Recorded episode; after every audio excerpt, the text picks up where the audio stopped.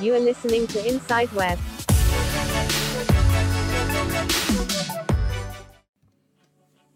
Hello everyone, this is Udita Jain and you are listening to Inside Web. So before I start today's podcast, I just want to take a quick second and thank all the listeners who showed so much love and support to the first episode. Thank you so much guys, it means a lot.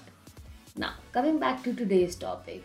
So in the last podcast when we discussed digital divide with Ifat ma'am, we kind of touched upon this topic of internet shutdowns that how it has become such a major reason of the increasing gap between two people of having internet access or having the privilege of accessing some particular content online. So today we are going to discuss internet shutdowns and and what logics are given by the people who are deciding to shut down internet of a particular area. Are these logics valid or not? Before we get started, I just want to put it out there that these are my personal opinions. I'm not associated with any group, party, or association. I'm just putting it out on a podcast to help all of you understand the depths of internet shutdown and the logics that are given behind it.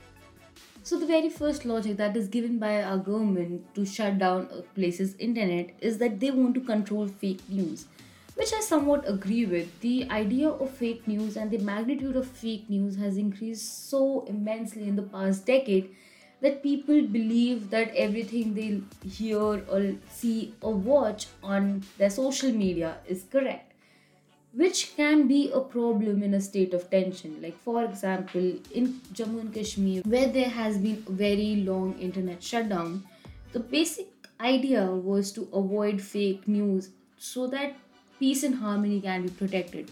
However, this internet shutdown is also affected so many more people who wanted real news, who wanted real coverage about the things that are happening in the part of the state that they are unaware of. So that's why I personally think that the idea of uh, shutting down internet at a certain place in a state of tension, I like to quote myself on this, only in a state of tension it is somewhat important but the government should understand that internet also has some great uses in a state of tension like for example call for help spreading actual news giving credible sources informing people.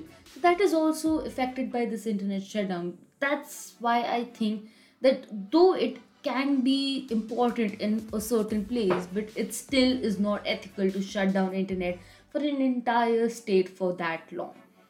So, the second logic that is often given by our government is that they want to control terrorism, which makes sense to me, honestly. Like in areas like POK or the uh, Kashmir captured by uh, China, it is important for government to have a very strict surveillance. That's why they can they have to control internet there to help the country's safety and security.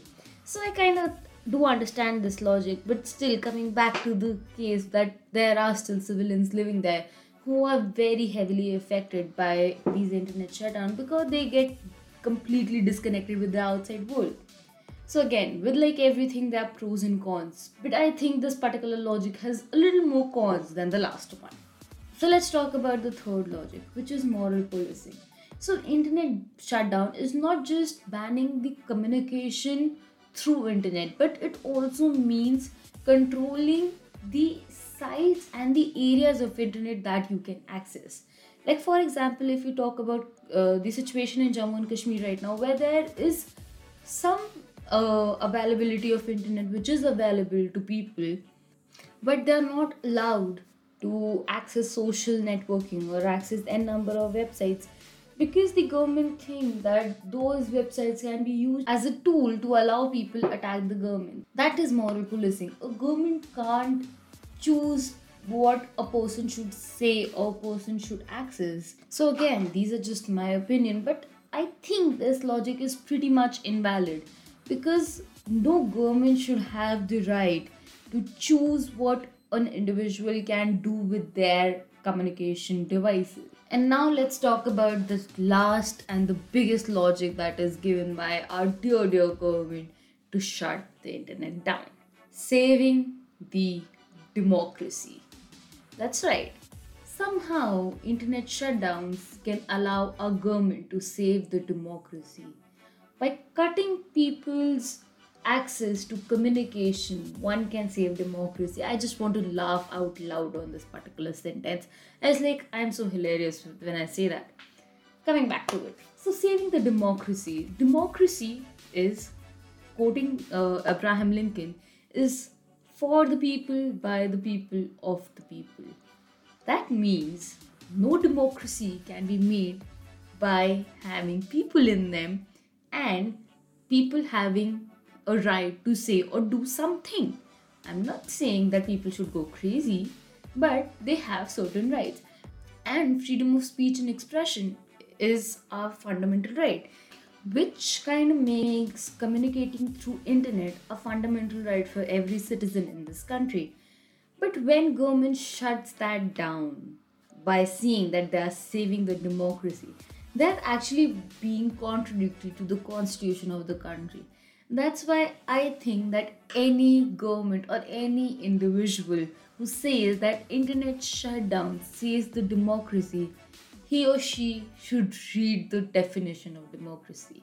Because democracy doesn't take rights from you. They allow you to have rights and enjoy them. So that's all today, folks. Thank you so much for listening and tuning in. This is Inside Web, and I'm Udita Jain, your host, signing off. You are listening to Inside Web.